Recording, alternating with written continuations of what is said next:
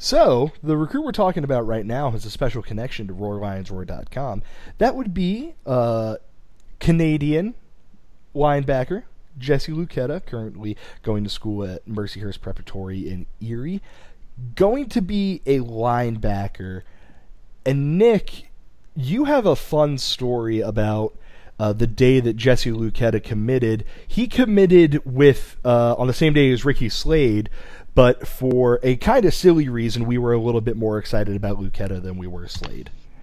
Yeah, so I should preface this by saying that I'm not the only one that... Well, I'll tell the story. So I was talking to Luketa on the phone that day, just in a typical interview. I think he had visited maybe the weekend before, or the coaches had gone and visited him or something.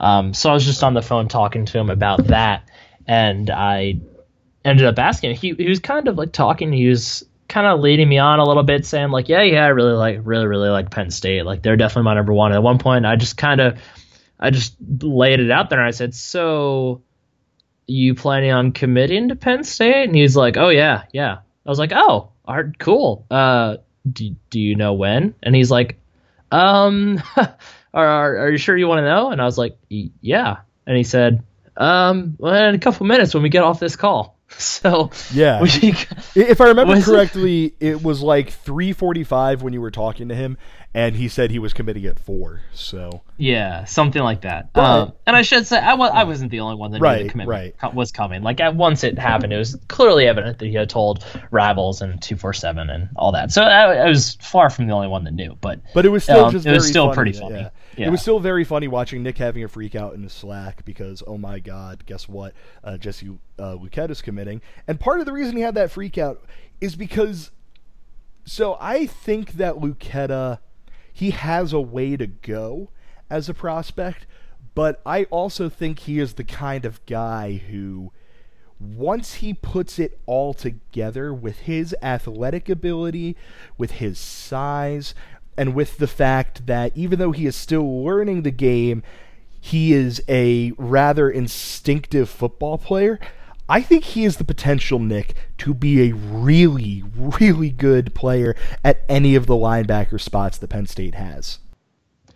Yeah, I'm as high on Luketa as really anyone in this class. That includes guys like Justin Shorter and Ricky Slade. I think he just has unlimited potential, and I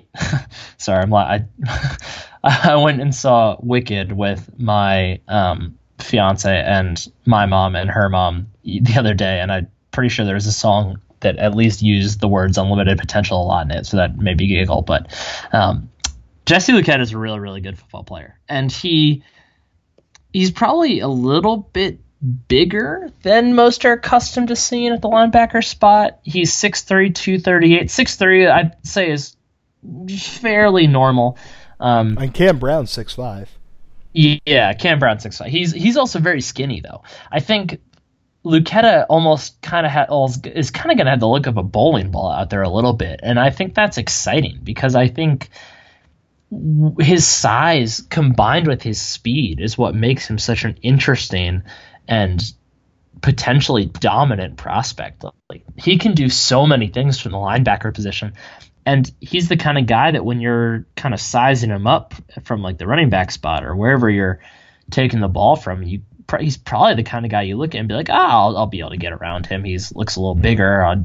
And then he just rips you down without you even realizing what happens. So I think that he has a chance to be a very, very special player. And that's evident by the fact that after he committed to Penn State, or even before he committed, it was kind of when he was really starting to get hyped up. Like, he told me that he heard from Urban Meyer pretty frequently. I'm not sure if Ohio State ever ended up offering, because they kind of really started to get involved after he committed to Penn State. And he was a guy who from the beginning was very clear that he was going to Penn State, and that was not going to change.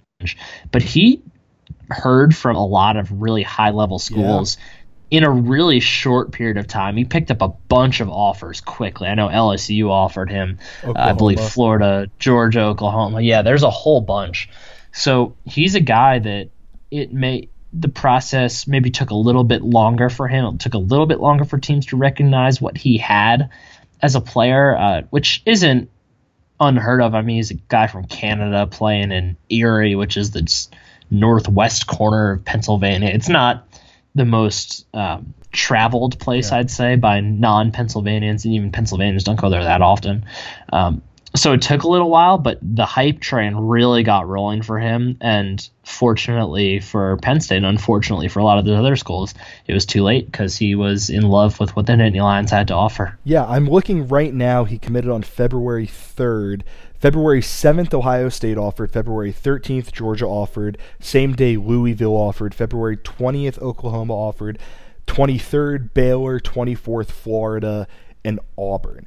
And if I remember correctly, he went from being a very much unheralded prospect to just blowing up, and I think he's fell a little bit in 24/7 and composite ratings after that happened. But he went from kind of this somewhat unheard of guy who, you know, it kind of gave off the impression that he was going to Penn State because, you know, he had camped there and Penn State might have found a bit of a diamond in the rough, to people going, this guy can really play and he's really talented and he has the frame and the ability and the instincts to be able to step in and be a guy who can be a guy who has no ceiling.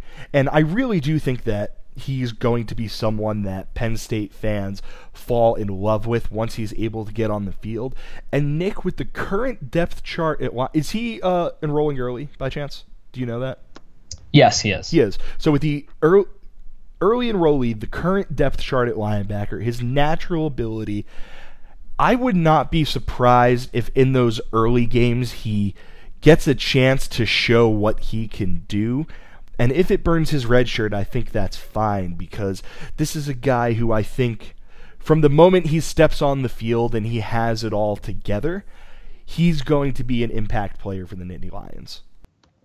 Yeah, we're talking about a Penn State linebacker depth chart that's going to be as wide open as it can be.